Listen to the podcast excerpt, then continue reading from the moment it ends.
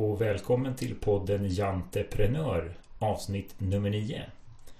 Janteprenör det är en helt ideell podcast som drivs av mig, Magnus McAldener.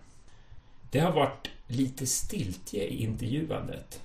Så det är ett tag sedan jag la ut en intervju. Det kom en sommar emellan och ett bokprojekt. Vi får se hur det går med det. Men nu är det äntligen dags. Idag får vi möta en riktig socialentreprenör. Björn Almer säljer kaffe, men inte bara för att stilla människors kaffesug. Utan lika mycket för att påverka världen. Ska du göra någonting för att påverka världen så är det ju kaffe du ska använda. Kaffekedjan Barista säljer eko, reko, gourmetkaffe under visionen. Hela idén är ju ja, goda kaffe, goda värld, en kopp i taget. Med detta som ledstjärna startade Björn, Nina och Maria år 2006 kaffekedjan Barista. Men även ett så vällovligt syfte som barista så måste man klara den hårda kommersiella världen. Som i all retail så är det läge, läge, läge. Och man har gjort det ganska väl. Idag har Barista 18 kaffebutiker över hela Sverige och planerna är stora. Efter att ha lyssnat på Björn, som verkligen är en riktig försäljare, så funderar i alla fall jag på varför man överhuvudtaget ska dricka något annat kaffe. Extra roligt är det eftersom Barista köper sitt kaffe av Johan och Nyström, vars grundare Johan Damgård var den allra första gästen i Entreprenör. Det blev ett intressant samtal, inte bara för Björns charmiga skånska, utan också för det vi talade om. Häng med på ett samtal om socialt entreprenörskap, stentroll och hur motgångar i livet formar en som person. Nu kör vi!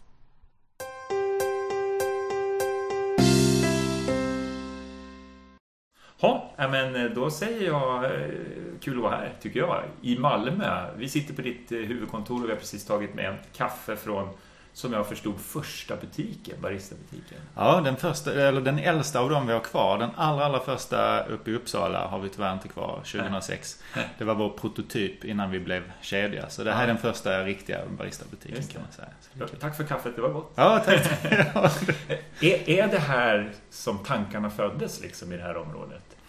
Ja, de har ju mognat fram under, under ett tag naturligtvis.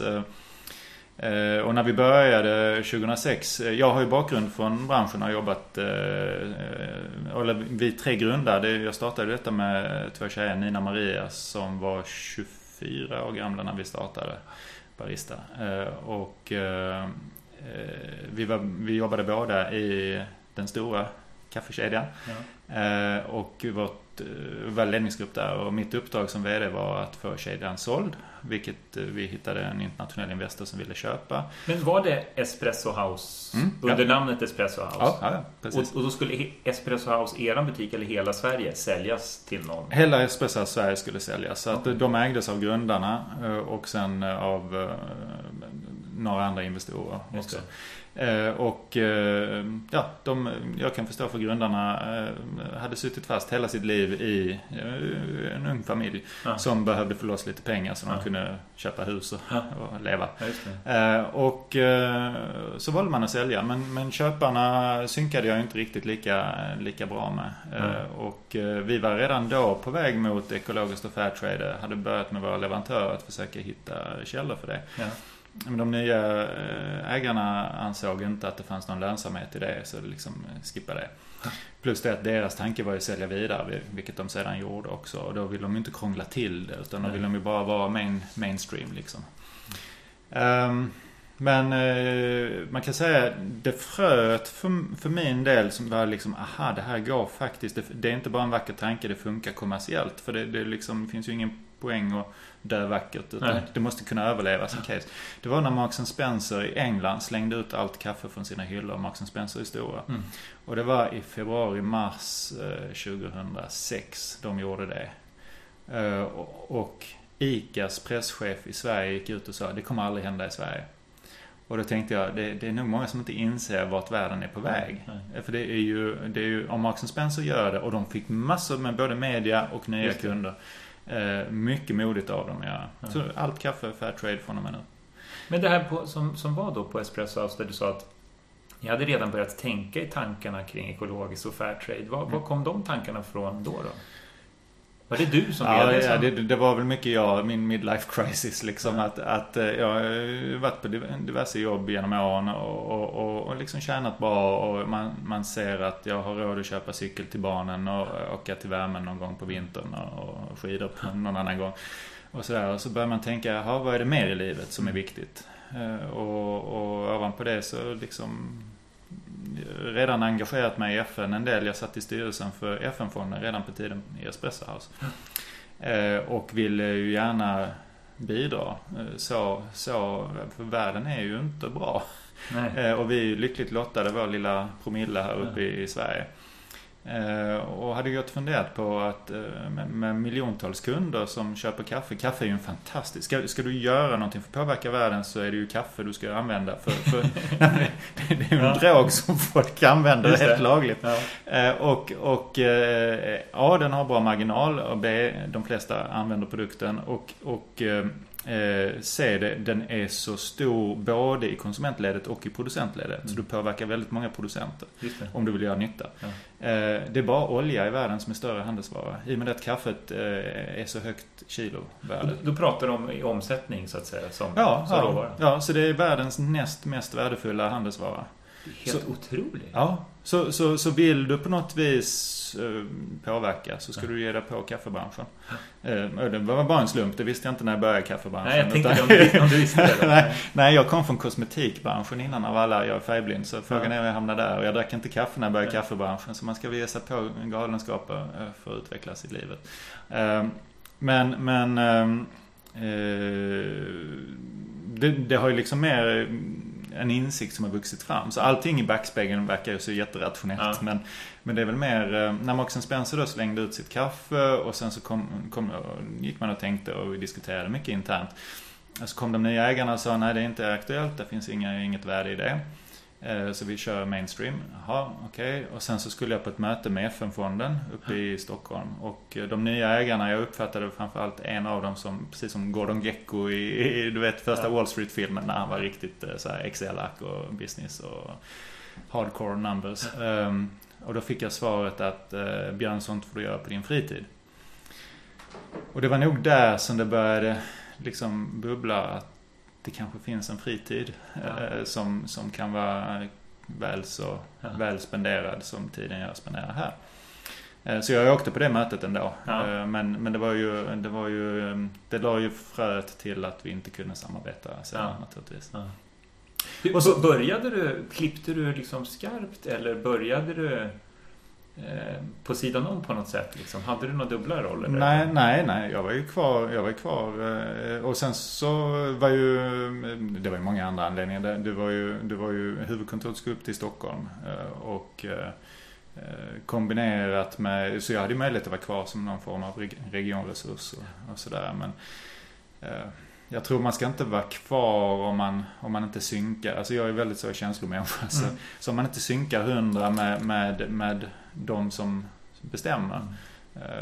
Så, så är det bättre att hitta en annan lösning. Så att det var, var vi nog överens med. Och det mognade fram där under den våren. Och, eh, och så kom vi överens om att jag skulle sluta och jag hade väl inte konkreta planer på att göra någonting förrän det sen visade sig att väldigt många andra slutade ja. från bolaget. Och eh, när Nina Maria lämnade Espresso House och, och gav sig ut och resa i världen och vi unga tjejer som skulle ut och ja, mm. bara utforska. Så, så fick vi kontakt på, på, på mail. De var, jag tror, Costa Rica på någon kaffeplantage eller så. så. Så började vi mejla fram och tillbaka. Ja, men vi kanske ska hitta på någonting. För ja. liksom, vi tänker ju så lika och vi är rätt så duktiga på det här. Ja. Och det var väl eh, sommaren, början på sommaren där. Eh, så jag tror vi bildade Barista. För de sa, ja men vi kommer hem, vi kör. Vi, vi, så.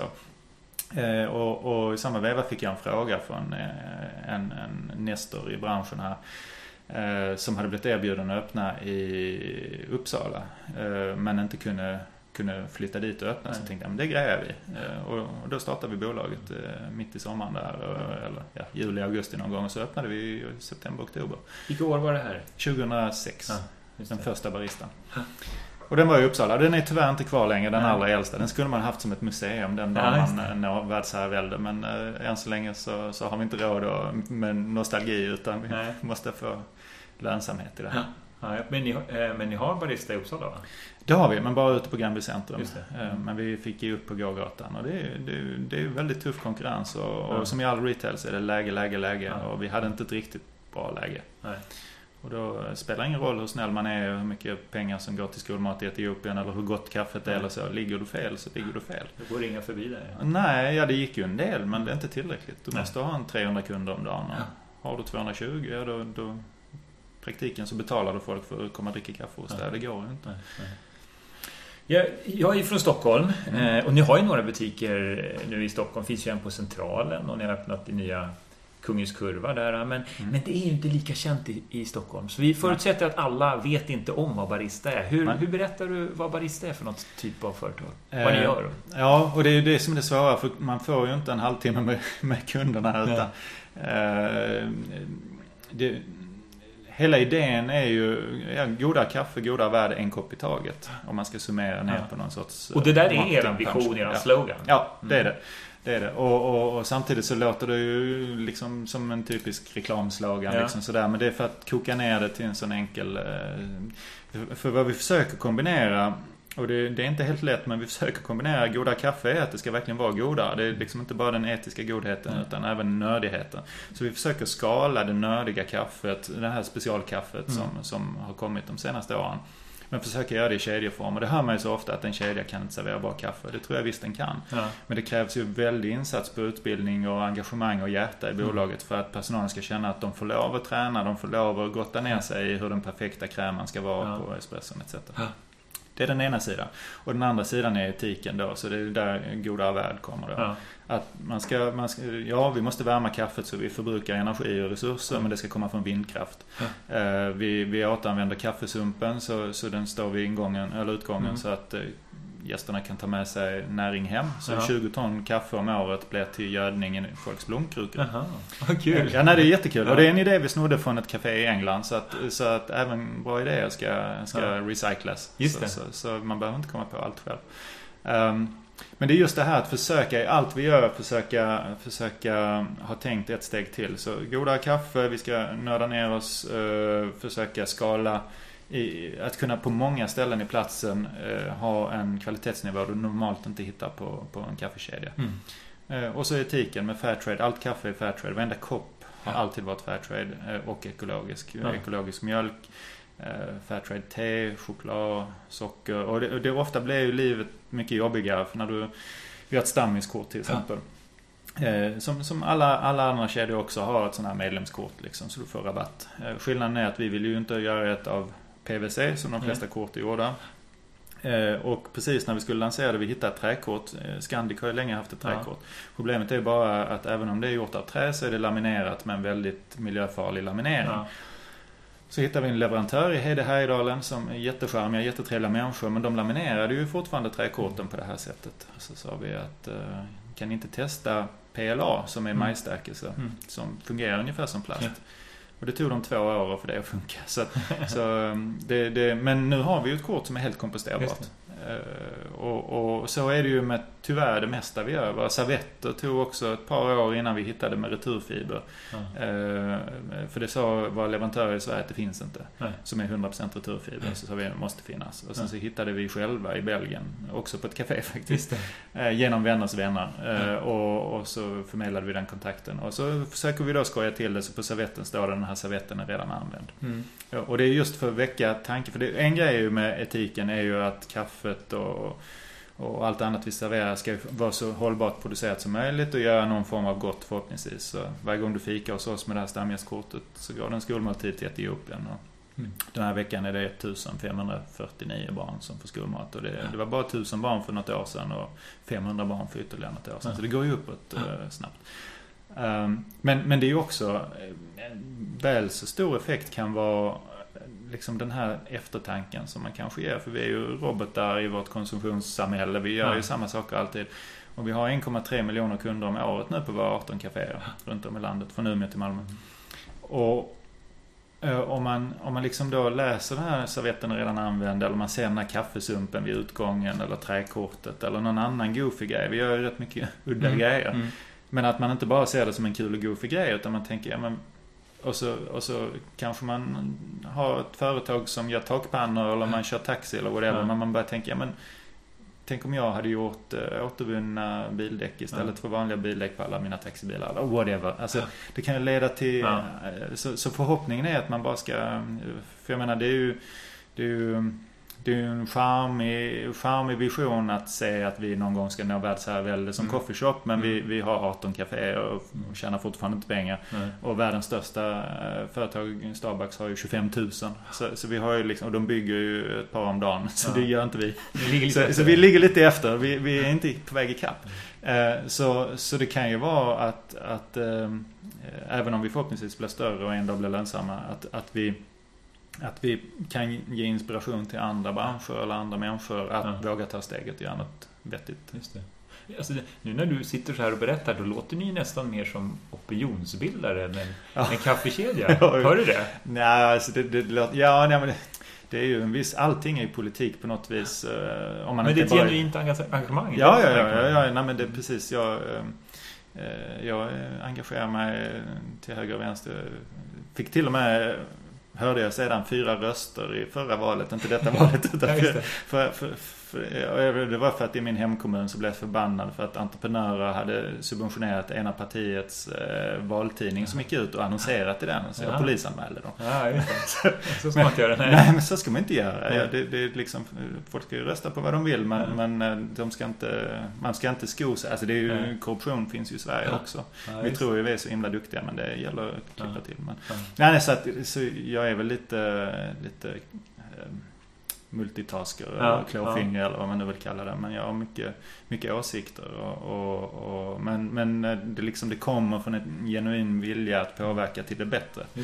Så det, det, och det är ju en sån grej man också måste ibland tänka, är det mitt ego? Är det bara för att jag vill in i tidningen för, Ja. för liksom barista eller någonting Ja. sånt? Och det, det finns ju ett element av det naturligtvis. Här, Moder Teresa tyckte säkert det var jättekul Ja. för sin egen del också att hon hjälpte alla dessa Mm. barn. Så att eh, all, all godhet har ju en egoism i sig. Men, men det är mycket roligare att vara god Ja. än att vara ond.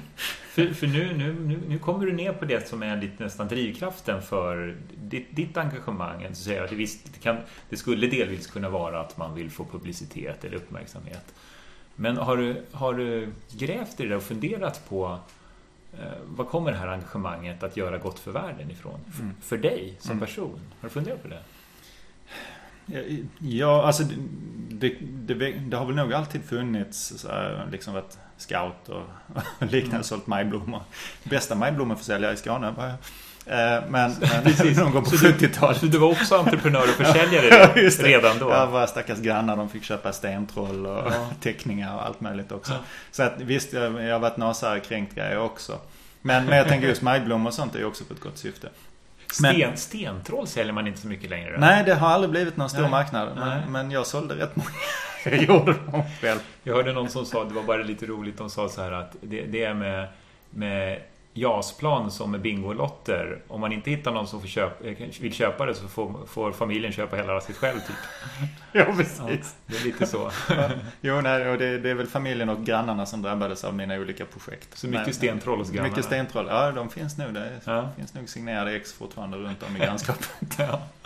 Jo, nej, och, och, och liksom, ja det, kom, det kommer väl um, kommer väl ursprungligen liksom från från någon sorts, jag vet inte så här med, det är kanske 70-talet, som, jag är ju född 67 Ja. och på 70-talet då gick man mycket skogsmulle och skulle aldrig kasta papper och alltid torka upp och man skulle, det är så här, håll Sverige, Håll Sverige rent. rent, ja. ja, och sen Ja. kom naturliga steget Mm. och sånt där. Var, lite, det var mycket eh, mycket goda tankar och sånt där. Så det sitter väl lite i min indoktrinering från Ja. början. Ja.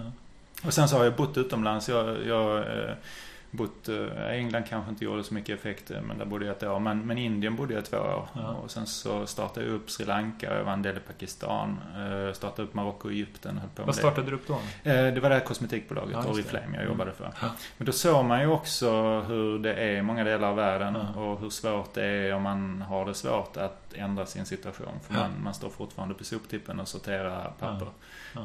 Och det spelar ingen roll hur hårt man jobbar så kommer man knappt ha mat för dagen. Ehm, och, det, och så fick jag barn. Uh, har tre stycken små barn och då blir man ju extra blödig och börjar tänka på deras framtid och hur mycket koldioxid finns det i atmosfären och finns det isbjörnar och jordklot kvar? Mm. Um, Hur gamla är dina barn? Eh, äldsta är 15, så 15, 12 och 9. Mm. Mm. Eh, så, så det är väl klart, man, har, man blir ju mer engagerad och blödig med aveln också i och med det att eh, när man är yngre så är man väldigt fokuserad på att man ska se till så man kan köpa ett hus och, mm. och skaffa barn. Hitta någon som vill skaffa barn med ja, det. det. Eh, för att man på något vis är en eh, trygg person ja. som kan skaffa ett boende. Eh, och en cykel till jul. Ja. Men sen så, så kommer man ju till en punkt där man det är en form av lyx egentligen. Det, det borde inte vara för man, det finns ju så många fattiga människor som är goda. Jag tror att i mitt fall så vågade jag inte sätta hus och hem förrän jag kände mig ganska trygg. Och tyvärr så har jag ju satt allting i borgen nu. så, okay. så, så, så, jag gick lite överbord här. Det har ju, har ju varit en dyr resa att starta Barista. Ehm, Men du, så du har gått in med mycket eget kapital i det här ja, också? Ja. ja. Hur stor andel äger du? Jag har 15 procent ungefär idag ja. av bolaget. Och, och um, det har ju varit en resa när vi startade så, så trodde vi ju att vi skulle klara oss med ganska få delägare. Men mm. nu är vi 42 delägare. Mm. Och det har ju varit en resa de här åtta åren vi har funnits så har vi ju med jämna mellanrum, jag tror vi har gjort nio emissioner. Mm. För pengarna tar slut. Mm. Dels är det för att det kostar att bygga kaféer men också för att eh, det är svårt att få skalbarhet. För antingen driver man ett par, tre kaféer lönsamt mm. själv. Ja. Liksom, och, och cyklar mellan dem och liksom peppar och ja och sköter allt. Eller så har du ett huvudkontor med en ekonomiavdelning mm. och en marknadsavdelning och, och, du har datasystem etc. Ja. Och då måste du upp i en 15-20 kaféer för att överhuvudtaget ha en chans att klara det. Så det är en mörk tunnel. Så är det, det, är, det är därför det finns så få kedjor av någonting. Alltså mm. klädkedjor eller mm. whatever. Mm. För ska du ut i retail så måste du upp i en omsättning på 80-100 miljoner någonting sånt. Och vi ja. ligger på 60-65 idag och vi är på väg mot 70. Ja. Så vi är väldigt nära break-even och vi har till och med tjänat pengar 2012 lite grann. Ja, så, det. Eh, så, så, så det går ju lite upp och ner. Men det, det blir också när man tjänar pengar så blir man lite mer djärv och så vågar man anställa någon till på kontoret och man tycker nu ska vi lyfta oss ett steg. Och, sen, så, sen, eh, och så ökar man tillväxttakten och, och så trillar man under nollan igen. Just det. Så det, det, och det är ju också det är en resa för vi har ju jobbat dygnet runt. Tidigare från början så, ja det har ju alltid byggt på att vi jobbar jämt, mm. Nina Maria och jag. Sju dagar i veckan och inte kunnat ta ordentlig semester någonsin. Ehm, och kunde inte ta ut lön i början heller mm. för bolaget hade inte råd att betala lön. Mm. Så det var... Det, var det där säger ju många. Hur, hur lever man då? Ja, i, i, mitt fall, Nina Maria kunde ta ut lön men vi tog ut rätt så lite och, ja. och jag tog inte ut något första året. Men jag hade ju ett avgångsvederlag från mitt mm. förra. Mm. Det var ju fördelen med att vara VD ja. och varit hyfsat välavlönad. Ja. Så jag hade ju ett avgångsvederlag och sen så var mitt hus uh, har stigit mycket i värde. Ja. Så att lyckligtvis har huset stigit i värde i takt med att bolaget har börjat pengar. Men då har du fått belåna ja. det då? Ja, och, mm. precis. Och gått i borgen också. Så, så och, och nu, nu tar jag ju, har jag möjlighet att få liksom en, en rimlig lön. Ja. Uh, och det har jag kunnat ta nu tre år av de åtta kanske, tre, fyra år. Men innan dess så var det rätt så kajt. Så, så, men det är ju också, det vet man ju när man startar bolag att det är höga risker. Ja. Mm. Mm. Så det är ju bara, och, det är väl, jag trodde kanske inte riktigt att jag hade det i mig för jag är ju egentligen en safety-person. Okay. Liksom, så, mm. så liksom upp till upp till sena 30-årsåldern så trodde jag aldrig mm. att jag skulle starta ett bolag. Så det är inte så att jag har gått och tänkt hela livet att en dag ska jag äga något eget. Nej. Utan, men sen så kom det bara att det här är en för bra idé egentligen för att inte göras. Mm. Liksom när Nina Maria och jag bubblade och så man såg att här finns ju både någonting som är stimulerande som man vill göra resten mm. av livet för att det spelar roll ja. med, med, skolmat och ekologiskt fairtrade och alltihopa. Men också rent kommersiellt som affärsidé. Mm. Det var ju ingen annan som ville göra det för mm. ingen trodde det fanns pengar i det. Man ska ju alltid gå mot strömmen. Så, ja. så antingen så drunknar man eller så blir det jäkligt ja. bra. Så, så, så liksom att bara göra det alla andra tycker då, då skulle ju alla stå, stått och liksom ja. sålt samma glass på, på torget. Ja. hade ingen handlat. Ja. Ni har ju en stor fördel tänker jag, för det är ju många nu som tillskyndar till både eko och reko så att säga, fast har, har en annan historia. Men ni har ju bara den historien. Ja. Ni startade ju med det. Ja. Det är otroligt trovärdighetskapital egentligen. Ja, och det är ju, det är ju viktigt för det, det var väl också det, det liksom um, first mover advantage i att man verkligen tog den positionen från ja. början och att man aldrig har serverat en kopp som inte är ekologisk och fairtrade. Eh, och det var ganska galet. När vi började så, så fanns det ju inte fairtrade. Alltså det fanns ju fairtrade kyrkkaffe har ju funnits i Sverige länge men liksom kommersiellt i handeln har ju inte varit. Eh, och det fanns inga Fairtrade City. Nu är ju varannan svensk kommun certifierad och mm. i princip alla håller på att certifiera sig. Mm. Och prata, eh, Stark rörelse. Jättestark och, och, och, det är ju bara en tidsfråga innan alla kaféer serverar mm. Fairtrade-kaffe för det är ju en självklarhet. Ja. Sen, sen, försöker en del jobba emot eller hitta på egna märkningar ja. och sådär. Men, Eh, men det är ju en självklarhet egentligen. Så när man inser, och det var väl lite den insikten som kom då 2006, att vänta, detta är ju uppenbart någonting, A, som jag vill göra för det ja. betyder någonting för mig. Och B, någonting som inte andra har fattat att det kommer att göras ändå. Ja. Så om det ändå ska göras så är det lika bra att det är vi som gör det. Ja. Eh, och så gör vi det riktigt bra först. Så att det är både, det är både business och uh, jäkligt kul. Ja, jag ska komma tillbaka till det. Jag, jag har hört dig säga tre saker nu. Dels att du var lite känslomänniska och dels att du hade med det här miljön från från tidigt som barn och sen är du en liten säkerhetsperson. Jag är lite nyfiken på den, på den unge Björn. Hur, hur var du liksom i tioårsåldern? Hur var din uppväxt? Uh, ja, den, den var nog väldigt uh, trygg. Uh, egentligen. Så det kommer väl kanske trygghets, uh, trygghetsbakgrunden där. Alltså från, från övre medelklass i villa. Um, akademikerföräldrar, mm. vart, vart, vart, är du uppvuxen? Liksom, på Falsterbonäset. Ja. Så, så, det är ju en ganska så eh, skyddad verkstad, eller vad man ska säga, skyddad miljö där, där det är liksom ganska lite sociala problem och sådär. Vad gjorde dina föräldrar? Eh, pappa läkare och min mor var hemmafru och läkarsekreterare. Ja. Så lärarinna också. Så. Men mest hemmafru under ja. mina små barnsår. Eh, och, och sen, och, ja, och de visade ju, de älskade att resa så då fick jag resa en hel del också och vi bodde utomlands när jag var i tonåren så i, pappa fick ett jobb som, eh, i Saudiarabien ja. som läkare. Eh, och det var också väldigt nyttigt att få vänner från alla möjliga kulturer. Och få influenser och se ja. hur, hur, olika världen är på många håll. För man, man tror ju att världen är likadan som, mm. som den är runt omkring Ja. Så det, men sen, sen hade jag, mina, mina föräldrar skilde sig sedermera. De hade rätt mycket interna slitningar sedan när jag började komma upp i högstadiet och sådär. Mm. Och de, eh, jag tror redan där mellanstadiet, jag var rätt stökig. Eh, jag tror, nu hade man nog haft lite bokstavskombinationer ja. på min diagnos. Men då på den tiden så var det ju mm. Eh, då var det ju lite mer flower power på 70-talet. Så jag kommer ihåg att jag fick gå på avslappningsövningar. Så spelade han så här delfinljud och så skulle, kom det någon och kände på ens arm att man var helt avslappnad. Och sen var, var det här på BUP typ eller? Ja, nej, det var på, det var på någonting som de hade på skolan. Det var väl de 20 stökigaste barnen som fick ligga i musiksalen på golvet och så lyssna på psykedelisk musik. Och så kände de att armar och ben var avslappnade. Och då var man helt stirrig efter det för man hade fått ligga stilla i en timme där. Så jag tror inte det gjorde så mycket nytta. Men nej, så jag var, jag var nog nog lite, lite vild och stökig och sådär. Så att, um... Delfinljud, det är underbart alltså. Ja, ja. Vad kan inte delfiner göra?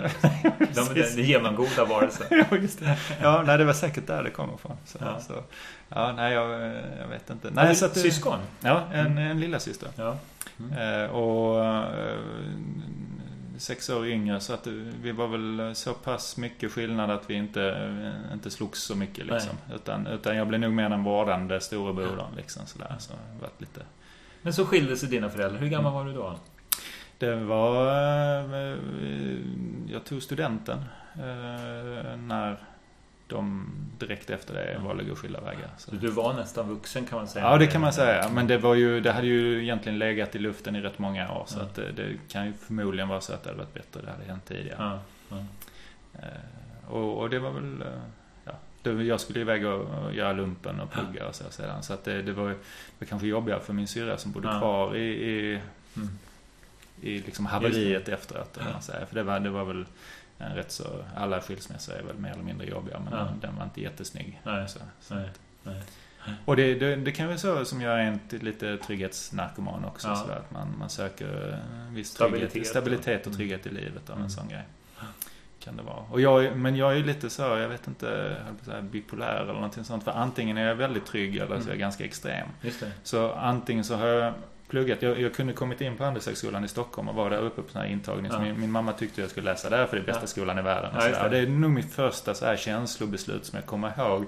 Totalt ologiskt. Ja. Du, du, kommer inte bli eh, nästa finansminister eller direktör för SEB.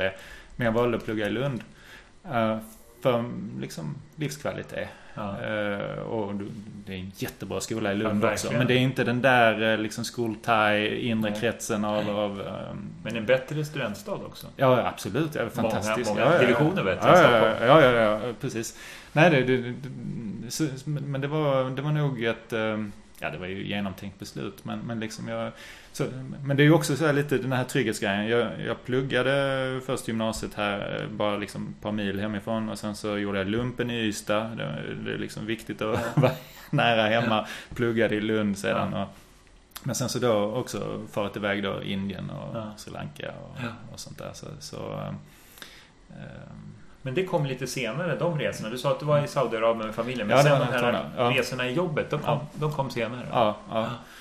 Men, men eh, just den här ehm, eh, kan vara lite oberäknelig ibland, vilket kan vara både för och nackdelar. Så, så, så liksom just att, eh, att ibland våga, det är väl det som Ja. gjorde att jag vågade starta det. också. För att det är inte jätterationellt att, Ja. att göra det, för man vet att nio av tio bolag går åt helvete. Ja. Så, Ja. så, så man ska ibland bara, bara gå på känsla. Ja. Hur, hur, hur känner du inför det du har nu då? Liksom? Du sa att ni är 18, 18 café. ja. 18 kaféer liksom. Och, Mm. och det har varit en resa här på åtta år. Och, Ja. Eh, Och det, det är liksom på något vis, jag, för många säger oh wow, ni säljer 70 miljoner och, och, och, och liksom, eh, ja precis mm, varit lönsamma nu, Ja. nu går det lite sämre just nu men vi är på väg uppåt igen. Så, så liksom det kommer nog och många sa, oh, vad häftigt och du äger 15% av det. Och jag är liksom bara jättetacksam om jag slipper sälja mitt hus. Så, Ja. så liksom, jag är på en helt annan... ja. Så folk tänker, oh du har 15% av det. Nej, alltså det, det, jag har ju gått i borgen för Ja. lån och grejer och sånt där. Så att jag, jag, även om jag tror jättemycket, jag tror ju att Barista kommer gå bra. Eh, och, och det är väl det som gjort att Investor har kommit hit och Ja. att vi har fått så bra personal som jobbar här också. För de Ja. ser att det här kan gå bra. Men jag låter inte mig själv tro att det verkligen kommer, eller liksom så här, utan jag är ju den andra trygghetsänden att liksom bara jag slipper betala alla dessa Ja. borgenspengar. Ja. Så, så, och så har jag ju jätteroligt. De här åtta åren har ju varit hårt slit och, och ångest och man ligger vaken om nätterna och kan inte betala leverantörer i tid alltid och sånt där. Men, men det har ju samtidigt varit roligt. Och så, och så får man, när du har en dålig dag och så, och, så tänker, och så får man ändå siffror på hur mycket pengar eh, som går iväg till skolmaten. Och Ja. man säger att ja, men shit, nu är det liksom 50 barn till denna månaden. Eller, Ja. eller som idag, vi gick precis ut med en pressrelease eh, för någon timme sedan här med att vi har skänkt 27 000 eh, koppar kaffe till hemlösa i Sverige. Ja. Eh, Så det var 8000 koppar till som gick iväg idag.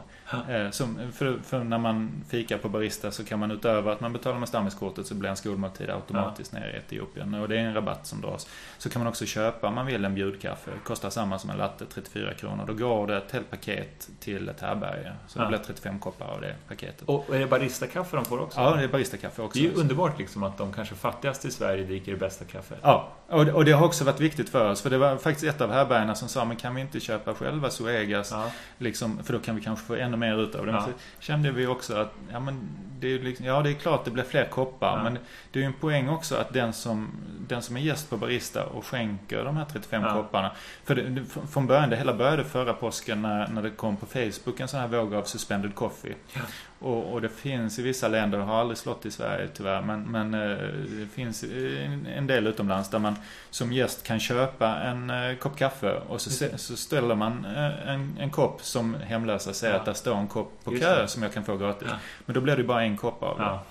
Så vi valde istället att göra vad vi kallar bjudkaffe då. För istället för att en kopp för 34 spänn så blir det ju 35 koppar på härbärget. Plus det. att du säkerställer att det blir hemlösa som, eller behövande som får det på härbärget. För. På kaféet kan det ju vara vem som helst som bara kommer in och säger jag ska ha den gratiskoppen som står Ja. där.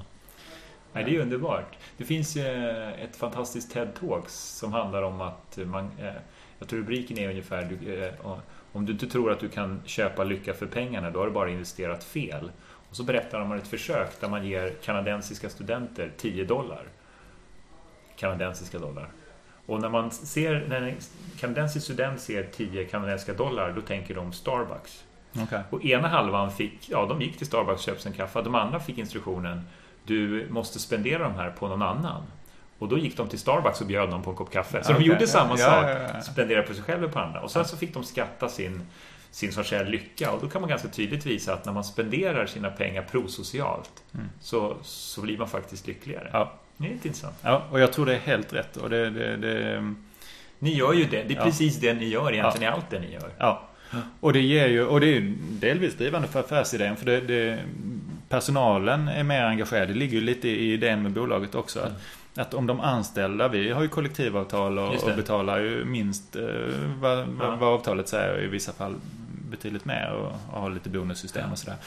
Men framförallt det viktiga är ju inte vad personalen tjänar utan vad personalen känner att mm. idag, dels vi, vi nästan 300 anställda och, ja. och då ja, 1500 barn i skolan. Så man, som anställd känner man att man är fadder för fem barn i Etiopien. Klockan 10, vi har funderat på att sätta upp en skolklocka som ringer ja. klockan 10. För klockan 10 svensk tid serveras maten i, i ja. Etiopien. Uh, och att man känner att det är fem barn som går till skolan för att jag jobbar på den här arbetsplatsen. Och om den gästen som kommer in genom dörren nu ska få ett stammiskort så blir det sex barn. Ja.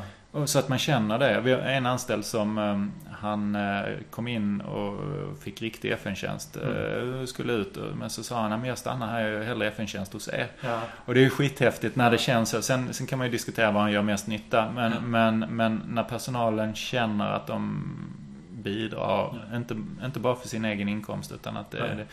Och liksom att de inte jobbar på en arbetsplats bara för att företag ska tjäna pengar och att Björn ska köpa sig en Tesla en dag. Nej. Utan det, Nej. det är liksom, ja men här går barn i skolan och, och, och, kan vi öppna ett café till så blir det hundra barn till i skolan etc. etc. Och det här bjudkaffe till hemlösa etc.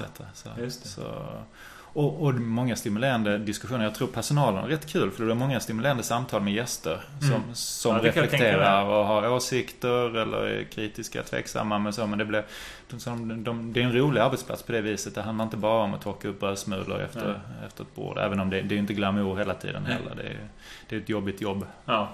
Men det är kul och det ger ju mycket energi. Och det, det gör ju också när man ibland känner att shit nu, nu är det jobbigt för ja, det är någon problem med ja. betalningsflöden eller whatever. Men så känner man ändå att ja, fast det är väldigt mycket bra som händer varje, varje timme utifrån ja. den här verksamheten. Så, så.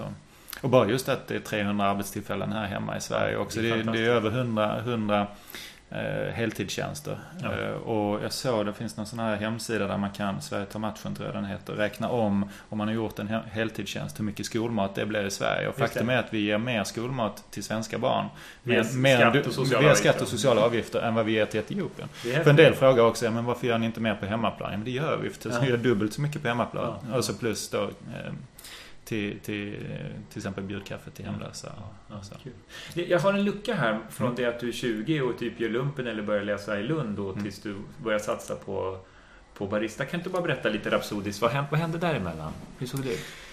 Uh, ja, jag, uh, jag hade jäkligt bra studieresultat och, och spetsade allt, uh, utom min första tenta, spetsade jag varenda tenta i, när jag pluggade i Lund. Så jag var lite studienarkoman. Men jag lyckas ändå ha ett studentliv också. Ja. Det tror jag tack vare Lund på sätt och vis. Jag var rätt aktiv i en massa studentradio och fest, eh, fest sexmästeriet hette det. Ja. Och, och, så. Så det, bra studietid. Eh, och sen ehm, Eh, så fick jag jobb. Jag blev trainee på Hennes Mauritz. Mm -hmm. Jag hade först tänkt att jag skulle jobba på Ikea för jag tycker jag är en typisk Ikea-människa. Det. Liksom så ja. det, det jag älskar och, och, och, liksom en sån här crazy grundare som, ja. det är en bra value till, ja. till, till, till, konsumenten. Och, men eh, det var någonting som gick fel där i min intervju och de hade hittat en bild när jag hade gått på min första, för det var några sådana här dagar i Lund. Ja. Jag hade haft slips på intervjun för det var för jag hade träffat revisionsbyrå och banker ja, och grejer. Och killen som träffade mig sa, varför har du slips? Du kan inte ha slips på... Jag hade inte slips när jag väl träffades sedan men han hade ju bilden från, från det här mötet på skolan. Jag vet inte, det var något som inte funkade i kemin där. Det kan vara andra grejer. Jag ja. kanske inte var bra av andra. Det verkar ganska hårt tycker jag att dissa någon för man har slips på intervju. Ja, jag vet inte. Eller man jag vet Jag har aldrig slips Rätt annars. Det var, och jag, jag vantrivs i slips. Jag vet inte, det var typ, ja, det var nog en av de få dagar i livet jag har haft slips. Så, så, mm. så. Men, men ja, nej, så det var inte Ikea. Men det blev Hennes och Mauritz som är ju lite grann eh, mm. mycket snarlik eh, kultur. Ja. Jag tror mycket på, på, på liksom det bolaget. Eh, och var trainee där och fick börja på, ett, på i en butik i, nere i Malmö och så var tanken att jag skulle bli inköpsekonom och, och, i Köpenhamn vilket var perfekt. Och då um, ringde de efter bara en vecka och sa suveränt, allt går bra, kan börja i Stockholm på torsdag. Och det var också ett sånt här känslobeslut för, för um, Då sa jag nej faktiskt. För min dåvarande flickvän, hon pluggade i Köpenhamn. Så hela planen var ju att jag skulle jobba i Köpenhamn och hon skulle plugga i Köpenhamn. Så vi liksom, nej jag kan inte börja i Stockholm. För det hade ju blivit, nu blev det ju slut ändå Ja. tyvärr sedan. Ja. Men det var åtminstone inte på grund av det. Nej. Så det var inte mitt karriärval som gjorde det. Ehm, så det är ju också, det är några sådana här livsbeslut som är rätt stora och viktiga. Ehm, och eh, då kunde jag inte vara kvar på Enos Mauritz. Som tur var, tack vare att butikschefen här i Malmö som, som var en, en gammal trotjänare i bolaget som Ja. hade trådar högt upp. För de ville ju slänga ut mig direkt. Just Är du en trainee och står och viker slipsar och Ja. inte kan flytta till Stockholm och jobba Nej. på kontoret, då ska du ut. Men han sa, ja men Björn är skitbra. Han får fortsätta vika slipsar till han hittar Ja. något annat. Så jag fick vara kvar några månader. Och du Ja. har ju inga pengar när du precis har pluggat. Nej, så det var nej. jäkla tur att Manne, Manne, som han hette på Mobilia här i Malmö, att han såg till så att jag kunde få mat för dagen i några månader till. Eh, och sen så hittade jag eh, av, ett, av en slump, just det här, eh, jag- det var produktchefsjobb på det här kos- kosmetikföretaget Mm. Oriflame. Och jag är färgblind, så jag pratade med min handledare i, i Lund. eh, Jag har väldigt bra kontakt med min eh, gamla handledare på, på Ekonomihögskolan. Ja, Hon fixade ja. in mig i Singapore på att skriva exjobb där nere och sånt. Så jag, en gång om året måste jag åka dit nu och hålla gästföreläsningar. Ja, såklart. nu i måndags också, så det är payback time nu. Ja. Men det, det kanske är roligt Ja, också. det är jättekul. Det är jättekul. Jag har massor med energi. Det är, det är en kick. Men, men ehm, så jag frågade henne. Jag sa, ja, men ska jag söka det jobbet? Bara för hon har jobbat som rekryterare också. Hon sa, ja men skicka in papperna för du har bra betyg. Du kommer Ja. bli, ja men jag är färgblind. Jag kan aldrig bli produktchef på ett kosmetikbolag. Skit i det. Bara öva, gå på intervjuerna. Och så slumpade det sig, och det här är så en chans på miljonen. Så slumpade det sig så att koncernens CFO, alltså ekonomichefen, han behövde en assistent. Ja. Och då hade han frågat i rekryteringsprocessen, är det någon som hade passat för det? Ja. Och alla andra var ju sådana som var lämpade att köpa, Ja. köpa in läppstift. Just det. Ja men här är en kille som är jävligt bra. Han är bra på sifferekonomi antar Så det var helt random. Så jag, jag fick börja för honom. Ehm, och eh, visade väl framfötterna och fick mer och mer ansvar. Och på den vägen är det. En massa galna grejer jag drog igång där. Och det är också fördelen i ett sånt här, det var ju entreprenörsbolag också. Just det. rätt stort, omsatte väl någon miljard då. Jag tror de omsätter över 20 miljarder idag. Stort börsbolag idag. Men det var så här familjer, det var grundare, det var precis som Kamprad och H&M eh, Galna grund, grundare som hade hål på skorna och Ja. snåla som fanken. Och kan man gå mellan busstationerna istället för att ta taxi så gör man det. Ja, Och så, en, en härlig skola. Och där var jag tio och ett halvt år på Oriflame. Eh, och började då som controller. Siffror är inte heller, precis som läppstift inte min grej, så var Nej. kanske inte controlling min grej heller. Eh, och, men eftersom jag tog rätt många galna initiativ utanför min box så fick jag chansen att åka över till England och vara turnaround-kille till en ny VD de hade anställt där. Ja. Och körde där i ett år. Fantastiskt mycket vi ändrade. Det var en väldigt duktig erfaren kille men vi ändrade för mycket så det gick åt helvete. Och lyckligtvis så, så eh, tyckte de väl inte att det var mitt fel. Det var en annan kille som... Ja, just det. Eh, Så, så de tyckte väl ändå att liksom själva jobbet var rätt gjort, det var fel tänkt Mm. eller sådär. Men, men eh, eller så blev jag deporterad för jag hamnade i Indien då. Ja.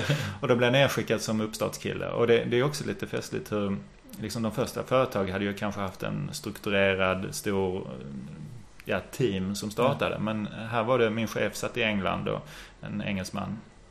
Eh, och sen så var det jag ner och sen bakelittelefon i ett hyreshus i New Delhi. Och sen började det där. Jag fick köpa en fax och så liksom eh, Tuff tid. Ja, och det är liksom från då, från, från vi skulle bygga fabrik och vi, vi skulle ha importlicenser för det är egentligen förbjudet att importera Mm. allt till Indien och sånt. Men för att fabriken skulle kunna komma igång så behövdes det importeras. Och se till att vi skulle öppna kontor runt om och sälja.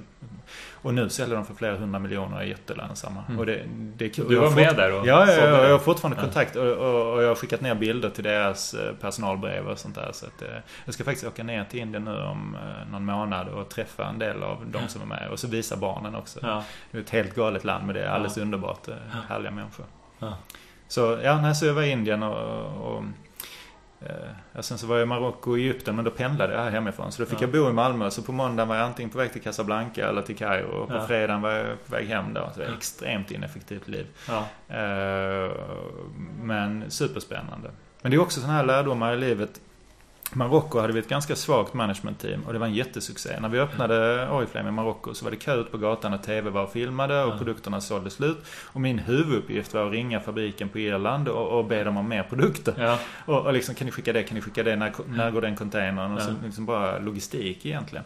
Medan Egypten hade ett jättebra team. Alla var duktiga och vår, vår eh, VD där, han var eh, alltså rockstar-kvalitet. Mm. Försäljningen kom inte igång. Så det är ganska orättvist då. Och, och, han hade rätt dålig lön för han hade liksom inte riktigt Nej. kunnat bevisa sig och sådär. Och sen efter, något år efter att jag lämnade båda de länderna och jobbade med andra grejer. Så vände det. Eh, och Marocko bara imploderade. Och Egypten tog fart så han fyllde en hel arena. Han skickade bilder till mig sedan. Det såg ut som en YouTube-konsert ja. liksom. Och han stod på scen där och det var liksom tiotusentals. Det var verkligen tiotusentals. Och presenterade liksom produkter? Produkter och grejer och jubel och ah, fantastisk eh, karisma han hade.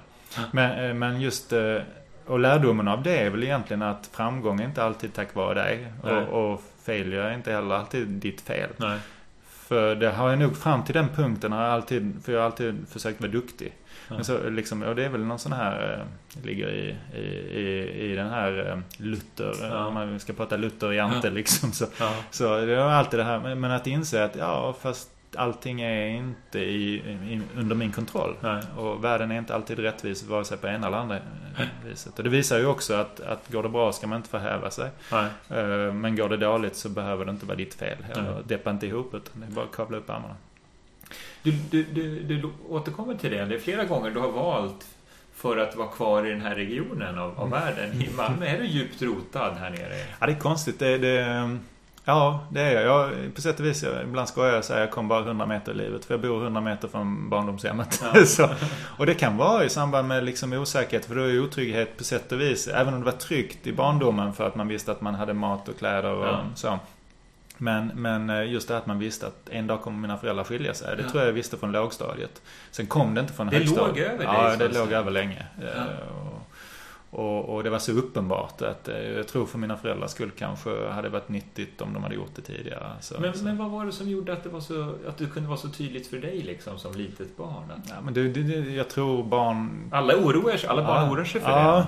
Men, men eh, jag tror, jag tror man ändå känner, känner att det här är inte bra, det är inte normalt. Är Såg inte du att de inte passar för varandra på något sätt, eller vad var det? Ja, sen min mamma var eh, Eh, mådde inte bra psykiskt Nej. heller. Nej. Eh, och min pappa ställde upp, eller, men han blev samtidigt frustrerad. Så ja. han, han var också ett problem i ekvationen. Det. Så det, det var ja. inte så att det var en martyr och en... Det blev en ojämlik liksom. Ja, och, ja, precis. Och så skulle ingen veta för, för eh, min mamma kommer från en adlig familj ja. och liksom man ska hålla Tabu fasaden. Mm. Ja, precis. Man kan inte må psykiskt dåligt. Nej. Så vården får inte blanda sig in Nej. eller sådär. Vilket hade hjälpt henne säkert om hon hade fått hjälp tidigare.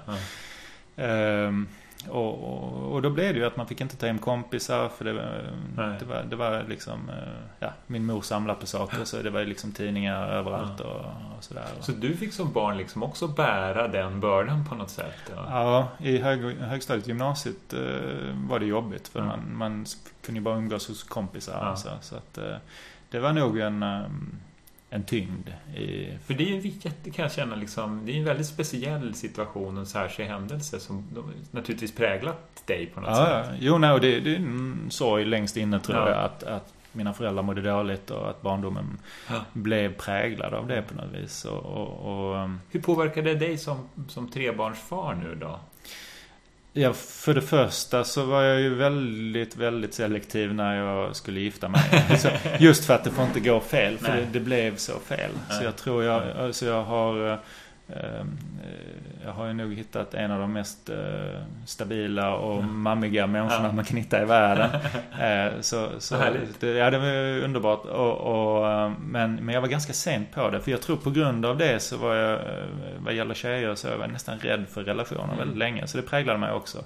Av, av en liksom eh, lite eremit ja. situation. Så jag var en ganska late starter. Men, eh, och väldigt försiktig också. Och ja. rädd att bli sårad och rädd att binda ja. mig fel eller rädd att göra någon ledsen. Och relationer verkar farligt. Liksom sådär. Och det, det har säkert påverkat en stor del av, av det också. Sen samtidigt så det är mycket möjligt eftersom jag, eftersom jag har rätt mycket energi och är social och extrovert i övrigt. Ja. Så, så kanske det var bra att ha den sidan så inte man blir någon jävla player eller bara helt, helt galen. Ja. Eh, utan, utan jag tror i, det behövs ju, sen vet man inte riktigt hur man får den optimal, men det behövs ju i livet en balans mellan sorg och glädje ja. och liksom mellan allvarsamhet och skojfriskhet och sådär. Så att det kan... Eh, det, du, jag tror har man... Man måste ha någon skit ja. någonstans. Ja. Så, så, eh, men det har ju absolut påverkat. Ja. Det har det. Men det, det, blir viktigt för dig då att ge den tryggheten och liksom stabiliteten till dina barn kan jag tänka då. då. Ja. Som du kanske inte... Nej, fast jag hade ju, jag hade ja. ju materiellt och så. Ja, det är därför jag bor bara 100 meter bort. För det är en underbar... Vi, vi bor liksom jättenära en av de finaste sandstränderna och det i, Sverige. Och det, det, är en underbar skog och, och liksom skolan är jättefin. Det hänger en bild på mig från, i samma skola. Att barnen går i samma skola. till och med samma lärare som hon har gått i pension nu. Men, och så, så att, det är stabilitet. Det är stabilitet och trygghet trygghet liksom. och, och eh, det är för sig många år sedan men när, när eh, från gymnasiet var jag nere också på, på men då var jag ju ändå och då satte på en lågstadielärare och hon sa Björn du är dig precis lik. och liksom när du är 19 år så är det inte det du vill höra. Nej, nej, nej, Någon som inte har sett dig sedan du var 8. Men eh, nej så det, det ger um, det ger, nej jag vet inte, det, det är någon balsam för själen. Man öppnar dörren och, och man hör liksom skogen och man ja. doftar saltet från havet och liksom just det här och så har man samtidigt ett jobb som går i 190 mm. och så det är en balans i livskvalitet. Jag hade inte klarat en storstad tror jag. Nej, nej, nej. Men du sa också att, att du reste med dina föräldrar som barn när du bodde i Saudiarabien. Och nu skulle du åka med dina barn till, till Indien. Indien. Ja, just det. Ja. Känner du att det är en viktig grej att ge sina barn? Ja, det tycker jag att, att ehm, det är som min pappa sa alltid ehm, Eh, och han har fortsatt leva på det viset också. Att minnen kan du aldrig bli av med. Liksom. Så allt annat materiellt försvinner ju på något vis. Och det man tycker var en jättefin skjorta tycker man inte är en fin skjorta om ett år. Och cykeln går sönder och bilen brinner upp. Eh, men, men liksom resorna, minnena, allt det här, det, det har man alltid inom sig. Så att upplevelser är ju, och det märker man ju också tycker jag, hela samhället är på väg dit också. Mer livskvalitet och mm. upplevelser. Så, och, och just eh, för och nackdelar med att bo i en sån här väldigt borgerlig eh, eh, område är ju att det är risk att det blir ganska insnöat. Jag har aldrig mm. spelat golf, jag bor precis bredvid en golfbana. Jag har aldrig kunnat spela golf. Det är ju i och för sig en folksport nu, men ja, på 70 80-talet var det en snobbsport. Ja. Och jag har varit så anti det bara just ja. för att det, jag förknippar det med en dryghet som jag ja. inte kan med. Um, och, och, därför är det ju viktigt. Och det, det är naturligtvis inte så. Det, det är många människor som spelar golf. Men då, då jag fick fel vibbar av det. det. Det är liksom just, eh, det finns många i, i sånt område där alla villor kostar x miljoner kronor. Så, så, så blir barnen lätt uh, brats. Och därför är det viktigt att barnen, alltså, klart det är en viss lyx att resa men det, det, liksom, man kan ju resa på champagneresa eller man kan resa till, till något mm. liksom som ger någonting. Så just att försöka se hur det är i olika delar av världen. Mm. Dela med sig, inte bara det där att var nu glada att ni har mat på bordet Nej. barn utan, utan bara just den här insikten om hur världen ser ut. Och, ja. och förhoppningsvis så ett frö på hur de vill jobba, vad de vill, ja. vad, vad de vill ägna sitt liv åt. Just det. För det tycker jag mina föräldrar var jättebra på att, att eh, liksom Eh, just den reflektionen över eh, man ska ju ändå, man ska ändå jobba med en halva, halva sitt ja, verkligen, dygn. Verkligen. Och, och, och då är det lika bra att göra något värdefullt. Inte bara jobba för att ha råd att leva resten av dygnet.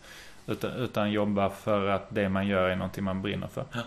Och det är väl lite det som knuffar mig över stupet att våga satsa själv också. Ja. Att liksom, nu har jag, nu har jag jobbat i, liksom, nu har jag varit duktig mm. på, på ett antal arbetsplatser. Ja. Jag har tjänat liksom en del pengar så jag har en trygghet. Ja. Och, och, det borde lösa sig. Och så, ja. och så, men nu är det viktigt för mig, det är väl någon sån här Maslows pyramid. Nu är det viktigt för mig någon sorts självförverkligande mm. också. Och, mm. och, det ligger en del egoism i det någonstans i botten också. Att, men ändå att, att få göra någonting som som faktiskt spelar roll. Det är liksom inte bara att flytta papper Nej. eller stapla någonting. Nej. Utan någonting kan bli annorlunda. Och, och, Och plus det att det är så jäkla roligt att jobba med människor som känner samma sak. Just det. För det, är- det är ju liksom alla omkring, det är hela vardagen. Det är inte bara barnen i Etiopien. För de träffar ju, nu ska ju, de träffar jag liksom vart åttonde år. För jag Ja. ska åka ner nu i november med FN igen och besöka skolan. Och hoppas att träffa den här tjejen som är på vårt kort. För hon var 12 år när vi var där Tige. Hon Ja. ville bli lärarinna. Så nu hoppas jag att hon har blivit lärarinna och att vi hittar henne.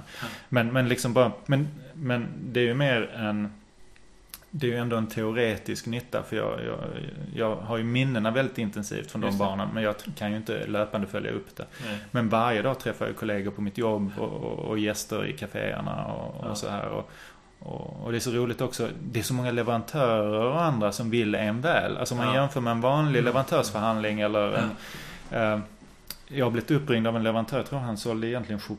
Nej det var tvärtom, han sålde bestick. Och så hade han hittat choklad på en mässa i England som Ja. var Fairtrade-choklad. Så han sa Björn det borde ni ha. Och det gjorde inte han för att jag skulle köpa mer bestick. Nej. För jag köpte redan allt vi behövde av Ja. honom där. Men liksom den här chokladen är skitbra, den är Fairtrade ekologisk och så. så att just när, när eh, liksom folk omkring en vill väl, inte för sin egen vinnings skull utan för att de tycker att det här är ett viktigt case, eh, en cause som Ja. man liksom vill vara med på resan. Jag tänkte vi skulle uppehålla oss lite grann vid det där kring det eko-reko. Jag kan uppleva ibland att eh, Alltså jag, jag tillhör väl din målgrupp, liksom någon sorts informerad konsument, eh, övre medelklass eh, och sådär. Och, och jag tycker att många i min, i min omgivning så, så är ju just det här med, med ekologiskt och, och närodlat och fairtrade väldigt, väldigt viktigt. Nästan så viktigt så att det har blivit eh, en form av en ny syndakatalog. Mm. Alltså att, att det blir också en social markör att, att det är ekomjölk när man öppnar Ja. kylen. Liksom. Kan, kan du se det där?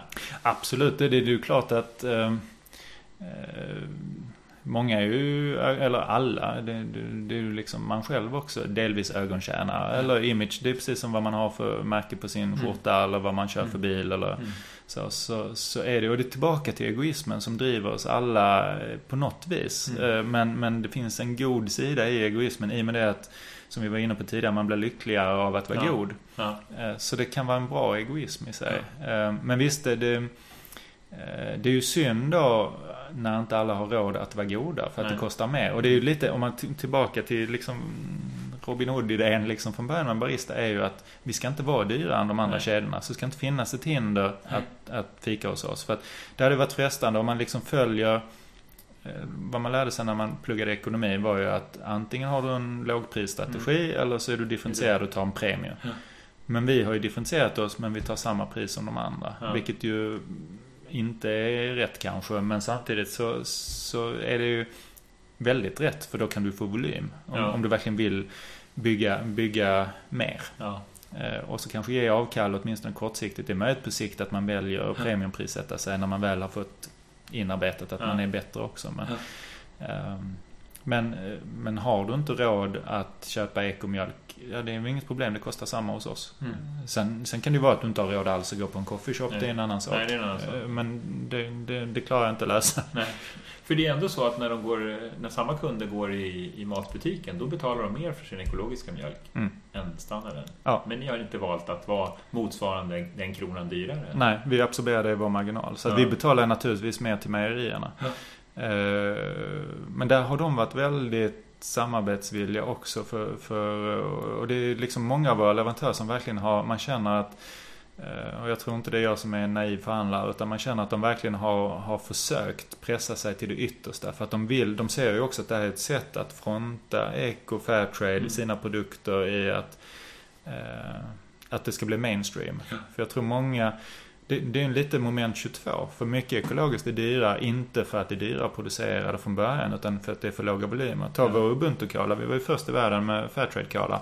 En liten engelsk eh, avhoppare från läskindustrin Ja. som startade några stycken, precis som vi, helt galet projekt. Ja. Vi köpte de första pallarna, så den lanserades här innan den lanserades i England. Och de första eh, burkarna vi köpte, jag tror de kostade 16-17 kronor per styck. Mm. Det är svårt att tjäna pengar då när en vanlig cola kostar 4 spänn att Ja. köpa in. Men vad som har hänt nu är ju att tack vare, och då hade vi möjlighet att ha, ha monopol för Skandinavien på den. De frågade om vi ville bli distributör för hela Skandinavien. Så tänkte vi att det, det är ju ingenting vi är duktiga på. Så, utan gå till någon som är duktig på det. Uh, och så kommer vi tjäna på att ni får upp volymen och får ner priset. Och nu är den billigare än konventionell cola i inköp för oss. Ja. För under samma tid nu, bara de senaste två åren har Coca-Cola höjt sitt pris till restauranger med 42%. Oj, Åtminstone till oss. Ja. Eh, misstänker att det, det, är ganska snarlikt för de flesta. Ja, för att ja. de är en premiumprodukt. Jag har haft många diskussioner med dem om hur premium de är. premium är de. Och vi betalar ju själva för jultomten i TV4-reklamen. Så vi, vi, den premiumbiten, det är ju självindoktrinering. Just det. Och samtidigt så vi säljer 60-70 tusen Coca-Cola om året. Vi säljer ju Coca-Cola också. Ja. Eh, och vi säljer 5-6 tusen Ubuntu-Cola. Så det är mindre än 10% av Cola-försäljningen som är Fairtrade-Colan. Och nu säljer vi den dessutom billigare för vi har valt att låta den prisskillnaden slå igenom för att subventionera Fairtrade. Just det. Men det är, man är vanemänniska och, och jag använder ofta en liknelse för jag läste en sån här absurd eh, forskningsrapport som, som man undrar vem som... Men vi har faktiskt haft nytta av den fast det var inte vi som beställde den. Någon forskade på hur man, hur man torkar sig när man har duschat. Och hade filmat människor 200 gånger när de torkade sig. Och det visade sig att vi är robotar. Vi torkar oss exakt likadant. Uh, och, och, det är ju så i så mycket. Man tror ju man är jätterationell när man är ute och handlar. Men egentligen så gör du ju precis samma. Du går samma runda, du, du plockar upp samma. Och när du väljer vad du fikar eller liksom. Mm. Allting går på rutin. Det är väldigt svårt som ny leverantör i bruset att komma igenom. Ja. Och vi försökte att inte ha Coca-Cola alls i vårt sortiment under ett par månader. För, för um, Ja, vi ville vara ja, duktiga. Liksom. Ja. Så, nej, men det, vi har ju Fairtrade Cola. Ja. När vi fick in Fairtrade Cola. Och, och det gör så ont i själen och, och i baristas ja. plånbok när man då står i entrén och jobbar i kaféet och så hör man ett sällskap komma, fem, sex stycken. Ja. Och så är det någon som säger nej men de har bara sån konstig cola här. Vi går vidare till ja. Waynes, Espresso House, George, vad det nu är som är i närheten. Där har de riktig cola. Och, då får inte ni sälja fem koppar kaffe då? Nej, nej för, det, nej, för någon hade köpt Coca-Cola och sen hade de ju köpt muffins och, ja. och de hade haft stammiskort och de hade ju köpt liksom allt möjligt annat. Så, så det är kanske tre barn som inte fick gå i skolan och mm. vi missade en försäljning på 500 spänn som ja. hade hållit oss flytande. Um, så vi ser ju det som, ja men vi ska vi tillhandahåller både konventionell cola och, ja. och Fairtrade cola och sen får kunden själv välja. Och det händer något gott ändå. Hur viktigt är den biten så att säga att, att du lyckas kommersiellt? Att Barista blir ett starkt kommersiellt? För det känns inte som du är en exit-person. Nej, nej. det verkar inte Nej, de får klubba ihjäl mig. Med den ägarmodell och, och så, så som nej. ni är liksom. Och den, den, den affärsmodell som ni har där ni uppenbart har har ett handikapp mot alla andra i branschen när det gäller marginal. Så är det ju. Både ja och nej, för jag vill ändå rätta det där. Eh, och, och det, jag, tror, jag tror verkligen på att vi har en kommersiell upside som de andra inte har. Genom lojaliteten som vi kan skapa. Vad vi har misslyckats med är att få ut vårt budskap. Eh, I, liksom just skapa den kundlojaliteten mm. hos hos tillräckligt många. För att marginalen håller jag med Vi har några procent sämre marginal. Ja. Det har vi och det kommer vi aldrig komma ifrån. Nej. Så länge inte de andra också byter till ekologiskt och fairtrade. Eh, och skickar pengar till Etiopien etc. Mm. Men, men eh, det är en högmarginalbransch, precis som kosmetikbranschen har varit tidigare. Och det, det farligaste du kan göra där är att tappa volym. Eh, mm. Utan, men så fort du får näsan över din break-even så tjänar du ju väldigt mycket pengar. Ja. Så det viktiga är ju att bygga en kundbas, alltså antal kunder. Kunder är mycket viktigare än marginal i vår bransch. Ehm, och, och, vi tror ju att när fler ser vad vi försöker göra och engagerar sig och, och så att um, att, eller vi är säkra på att då går det att tjäna rejält med ja, pengar. Ja. Och, och det är det som är det spännande med allt med Eco och Fairtrade, inte bara för oss själva utan liksom i hela genombrottet som verkar komma nu, är ju att när, när konventionellt börjar bli udda. För ja. konventionellt har ju volymfördelen. Ja, just det. Gör du 6 miljoner vanliga cola och du gör 6000 eh, Fairtrade cola mm. eller ekologisk cola eller vad du nu gör.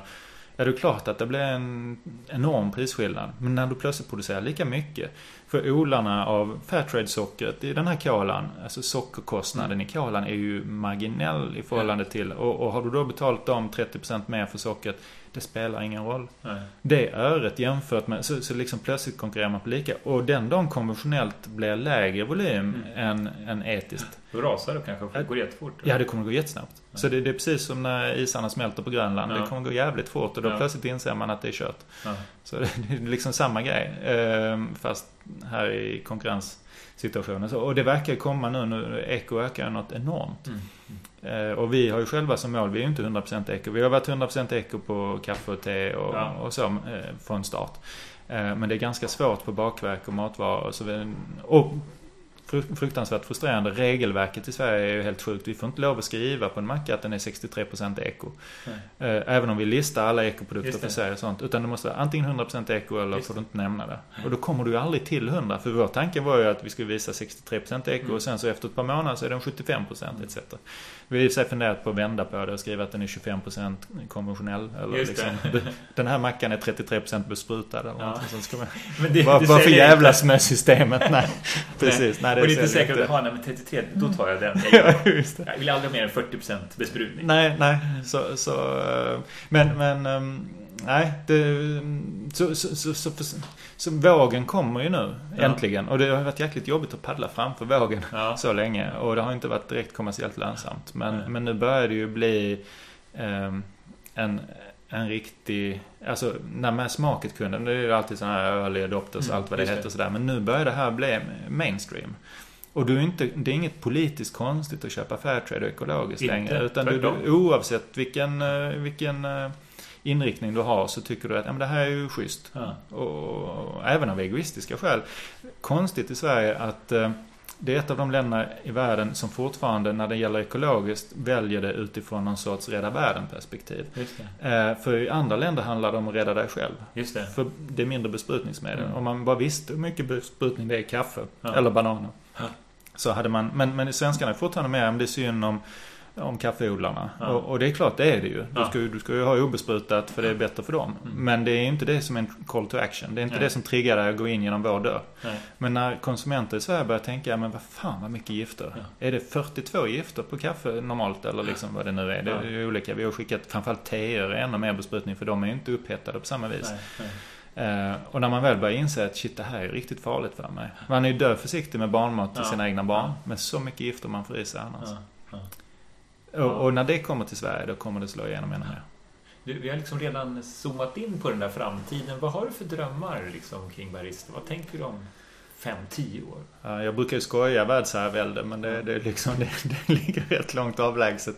Eh, Ni finns inte utomlands än? Nej, vi har fått många frågor faktiskt. Eh, Och har väl varit lite så lockade att ge någon licens till något land. Och liksom bara, men det har ju mer varit av möjligheten att få in lite pengar för att hjälpa verksamheten här. Ska man gå internationellt ska man egentligen göra det mycket proffsigare än så. Mm. Eh, Så, så tror jag. Men, men ehm, nu har vi 18 kaféer och förhoppningen är att vi ska vara ett 50-tal inom några år. Ja. Så det är ju Så växa Sverige så att säga? Ja, ja. Och, och, och försöka jobba lite mer systematiskt i kluster. Vi, Ja. vi har ju spritt oss hejvilt i landet och det är lite också för att vi aldrig haft pengar. Så då har Nej. vi tagit de butikslägena som vi har blivit erbjudna. Så är det i Sundsvall så blir det i Sundsvall. Ja. Och, eh, men att försöka jobba lite mer eh, nu, nu när vi börjar stå mer stabilt. Att jobba, jobba lite mer systematiskt. Så att man, som i Malmö har vi sju stycken och de ligger på ett pärlband liksom längs Ja. gågatan och ett Ja. antal köpcentra. Och sen Ja. har vi tre i Lund. Då kan man jobba väldigt effektivt Ja. och, och, och liksom personalen kan byta emellan Mm. och man kan ha Just gemensamma fester och man kan liksom information och utbildning. Ja. Så att Sverige först, Ja, and then we take Den- Berlin. ja exakt. Jo, det, det är... eh, Och på något vis, det, det, det liksom... eh, Jag vet inte, det, det... Å ena sidan är jag helt säker på att vi grejar det. Ja. Och vi har byggt med vilja, för, för min stora fruktan är ju att hamna i en situation där vi bara blir sålda till någon som skiter i vilket. Mm.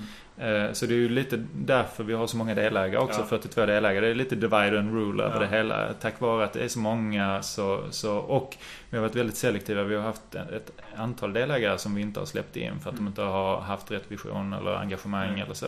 Det har inte känts genuint. Um, för det är ju väldigt viktigt att man inte, liksom, både för mig som grundare, att det här verkligen är värt allt jobbet. Ja. Eh, Men, men också tror jag för personalen och trovärdigheten mot, mot gästerna. Att, att inte man har ägare som, som liksom bara ser det här som någonting som är, ja men det är lite nice greenwashing. Vi, vi tjänar lite pengar på de här ekomupparna. Ja. Utan att man är, liksom verkligen går all the way. För det, för det är ju skalbart och det Ja. kan ju mycket väl bli både Berlin och New York. ja, visst. Absolut. Och på skoj inne på personalfester så, så är jag, ju, jag är ju höjdrädd. Ja. En av mina andra svagheter. Både Nina och Maria hoppar ju fallskärm. Så jag har ju lovat att hoppa fallskärm när vi har 100 coffeeshops på Manhattan. Eller i New York har vi Ja. sagt. Eh, Så vi kommer bara ha 99 där. Så Ja, visst det. vi har 120 i Boston. För jag tänkte just att eh, Manhattan måste ju annars vara en, en bra spot för en sån här typ av bransch. Ja, säkert. Och, och, och um, jag tror i USA, nu finns det mer och mer eh, independents Ja. och, och lite så artisan coffee och så. Men, men eh, ja, jag tror folk är ganska trötta på Starbucks. eh, Ja. Och, och en kedja som, eh, som så tydligt är annorlunda som vi är, Ja. hade kunnat funka. Ja. Men vi har ju mycket att få ordning på. Det är lätt det låter som man har hybris och Ja. planerar Manhattan. Eh, Så, så vi Men ska det är väl härligt att få drömma. Ja, man måste drömma. Vi måste först få ordning på eh, gågatan i Malmö. Men men eh, det, det, det känns nu efter en Sverige, det är ju, det är ju liksom en, en uppväxt för bolaget. eh, Så, så att, att nu är vi förbi, och det är ju en visst vemod. Vi, vi lämnar delvis eh, eh, entreprenörs uppstartsfasen. Ja. Och börjar liksom, det är som en svan som försöker starta liksom, flaxar, flaxar, flaxar. Nu börjar vi liksom faktiskt få luft under vingarna och glida. Och det är mitt visst vemod. Mina medgrundare Nina och Maria, vi var ju helt utbrända allihopa för något Ja. år sedan. Och när det då började gå dåligt förra året igen så insåg vi att vi är nog inte rätt motor längre. Nej. Så både Nina och Maria har lämnat, om det är ett sabbatsår eller om det är för en längre period. Och de äger men jobbar inte, så det? Exakt, och sen så är de ju med nu till exempel när vi var uppe i Stockholm för Änglamaxpriset för någon vecka sedan och var uppe på scen och så. Då är vi tillsammans och, och vi kommer få en annan utmärkelse senare i höst där vi är inbjudna tillsammans och sådär. Så att vi, vi, vi är ju med för bolaget på resan men inte i samma operativa roll. Och jag har ju klivit åt sidan från VD-posten så att vi har en VD som är jätteduktig som är van vid storkedjor och har jobbat i jätteföretag tidigare. Så det har varit en sån liksom, ja, succession mot, mot lite större skala och något Ja. sorts annat. Jag vet inte vad det är. Professionalism är det väl inte, för du är ju otroligt professionell. Men det är något annat i alla fall. Ja, fast Ett på sätt och vis är det. Att, ja, det kanske att lämna det extremt eh, emotionella eh, där allting bygger på att alla eh, sliter häcken av sig för den goda sakens skull. Ja. Till att vi, ja, vi måste ha IT-system. Vi, Ja. vi måste ha en viss hierarki i bolaget så, så att man vet vem som har fattat vilket beslut Ja. så, så inte allting vandrar till toppen. Och Nej. måste delegera ansvar också Ja. så att alla känner exakt vad de har för ansvarsområden och så. Ja. Så det, det kommer bli jättebra. Vi behöver få bra struktur på många grejer nu också. Men det är också en, eh, att släppa sin baby då som, som jag Ja. gjorde nu i april. Och inse att jag fyller bättre roll som dels som galjonsfigur och Ja. liksom kunna prata med dig och, och ha Ja. den tiden så att inte jag nu just nu täpper till fyra hål som Nej. läcker någonstans. Ehm, och, och också eh, liksom inspirations... Och få den möjligheten att ta ett steg bak också. Jag väntar här nu, vi borde göra så. Mm. Mm. Ehm, som jag aldrig har kunnat unna mig tidigare. Eller som har legat på natten och grubblat och inte sovit. Och då blir man ju inte bättre av. Så. Vad, vad heter din roll nu? Ja, Grundare. Du är grundare? ja. Ja, men är inte Ja, men jag är rätt nöjd med Det. Jag föreslog Fubik. Eh, Ja. Min fru spelar mycket eh, volleyboll. Och Ja. i volleyboll så är Fubik lite som Libron i fotboll. Du vet inte det. var han är. Så han bara dyker upp. På, sl- slask på svenska, eller vad kallas det? Slask. Ja. Heter inte den positionen i volleyboll? Ja, ja, det är möjligt. I Skåne heter det Fubik, men det är ett skånskt ord. Så det är nog samma. det. Slask. Precis bakom blocket och smashen och, Ja, jag är lite, jag är lite all over. Så, så det är också en sån som du vet inte riktigt vad den är. Och det, det är ju min styrka. Jag är väldigt allround. Jag, jag är inte bäst på något, men jag, jag funkar lite överallt. Och jag har en bra känsla för vad det förmodligen kommer nästa smash. Ja, just det. Så, så, Ja, det är härligt. så Det var en det, härlig det, det, beskrivning. det är lite min roll tror jag. Ehm, och, och, ehm, och så också den här eh, galna passionen. Det, det, jag tror alla företag behöver, precis som eh, liksom låter det absurt att jämföra sig med Kamprad eller Jocknick som Ja. startade Oriflame. Men Mm. alla företag behöver en själ. Ja. Och, och de behöver en grundare. Jag tror det är jättefarligt med ett stort bolag som liksom bara är stort. Ja. Utan det behövs, som Ben Jerry till exempel, Just de här det. galna grundarna, även om det är Unilever som... Kulturbärare. Ja, eh, precis. Och en anledning att man finns. Liksom. Mm. Vad, vad är det som gör oss unika mer än att vi levererar kaffe och kaka? Ja. Eh, varför finns vi? Vad var visionen? Eh, liksom, och, och, och någon som också ser till att den uppfylls. Ja. Så att det inte, för det är så lätt när man sitter med sitt Excel-ark. Ja, men behöver vi ge kaffe till hemlösa? Ja. Eh, liksom. Eller, eller måste den vara ekologisk? Eller vem märker det? Ja. Men det är ju då man måste liksom, hallå, det, nu, nu, finns vi av en anledning. Så det, det liksom. Jag vet att du ska rusa iväg här snart. Mm. Jag skulle ändå vilja bara kort, kort beröra ditt förhållande till Jante. Det här begreppet som säger du ska inte tro att du är något. Ja. Som du måste ha trott att du är. Ja, Jag vet inte. Jag, eh, det var ja, på, på något vis så måste jag ha haft det självförtroendet att jag ändå vågade göra detta. Jag vet inte, man hamnar... Det, det, det är nog... Jag har inte stött på så mycket jante. Det är klart att det finns ju mycket jante i Sverige i, i liksom att eh, man får inte vara för duktig. Eh, Nej. Så har det varit i skolan och så också. Det, var- det var en kick för mig. Bara första gången som jag mötte anti-jante var när jag gick i amerikansk skola då när jag bodde i Saudiarabien. När, när jag gick nian där. Ja.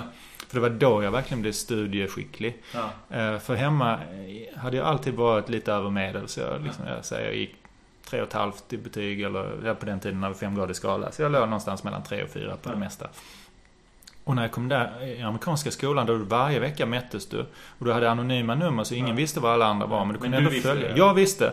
Och du kunde göra extra credits. Och, du, och så blev man bjuden på honor roll tea. Ja. Så föräldrarna fick komma med och träffa rektor när, en gång i kvartalet för att du hade varit duktig, du var topp 10% eller någonting sånt. Jag var ju, jag hade ju, jag tror, jag hade gjort så mycket extra credit i social studies att jag hade 106%. Ja, så det var liksom över A+. Ja. Eh, Och det triggade mig något oerhört. Jag vet inte, lite tävlingsmänniska. tävlings... Ja, jag är lite tävlingsmänniska är jag ändå, men, men liksom... Nej, så Jante, eh, alltså det här med att starta bolag och så, det, det är väl i och för sig...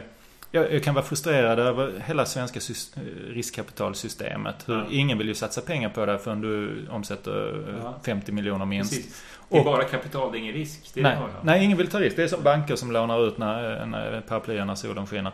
Ehm, för alla vill att det ska finnas entreprenörskap i Sverige men ingen vill finansiera det. För det ju för en vanlig knegare som jag som inte har ärvt pengar eller Nej. någonting sånt. Hur fan ska du få ihop de här miljonerna som behövs? Så det är ganska få företag du kan börja på 50 eller 100 000 kronor. Ja.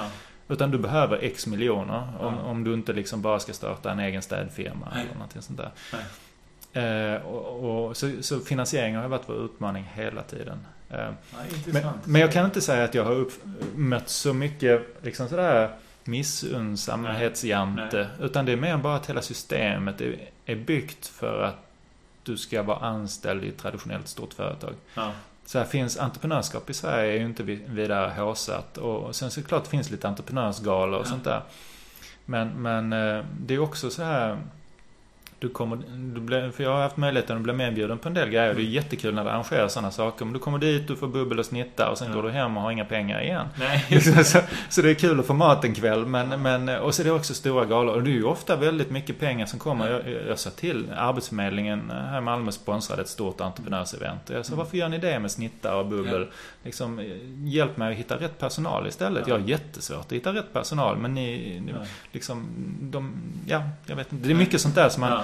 För, för, för nyföretagande i Sverige eh, alla pratar om det, särskilt nu när det varit val. Det är otroligt mycket snack om det. Men det är Mm. Ja. väldigt lite verkstad. Ja.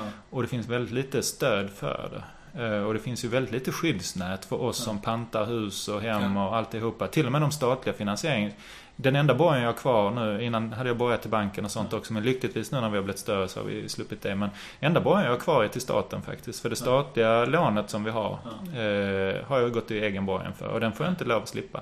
Nej. Så, så staten tänker klämma mig. Går det här åt skogen Ja. trots 300 anställda och Exakt. 70 miljoner omsättning. Men, men går det åt skogen så kommer i alla fall staten klippa till mig. Ja. Så tycker jag är lite taskigt. ja, det är lite roligt. Det är lite roligt. Och så mycket moms vi har betalt Ja. och arbetsgivaravgifter och Ja. allting. Men jag, ja, det, det, är ju- jag förstår ju, det finns regler och, och, och det hade ju inte funkat heller om man inte tog någon risk. Nej. Nej. Så, så, för då hade alla startat kaféer och då hade inte jag klarat mig. Men du har verkligen tagit risk och, och jag skulle säga att ni har ju lyckats. Nu är det bara en fråga om att ta det vidare. Ja, ja, ja det, det, det liksom, jag, jag ser att vi är väldigt nära och, och, och det, det är liksom, det är mer finlir. Ja. Och, och det är där som det är så skönt nu att, att kunna ha blivit så stora att vi kan ta hjälp av duktiga människor som kan finlir. Ja. För, för jag är kanske lite stora vred på ratten ibland och, och, och det är bättre att liksom segla skutan försiktigt in på plats. Ja, ja. Så, så, men det är, det är en lång resa kvar. Konkurrensen är ju stenhård. Så, Ja. så, men, men vi har en potential som är jättespännande. Ja. Så det är kul. Så, och det är lite det roliga också med, med, med att driva ett så här crazy bolag är ju att man har ingen aning vad som händer imorgon. Nej. Och det, det triggar mig Ja. enormt. Nu är klockan tre. Det Ja. betyder att eh, de går hem från skolorna i Etiopien va? Ja, eh, ja det, det stämmer. Och det ska vi också göra. Ja, det ska vi också göra. Tack för en jättetrevlig intervju och att du tog dig tid. Ja, jätteroligt.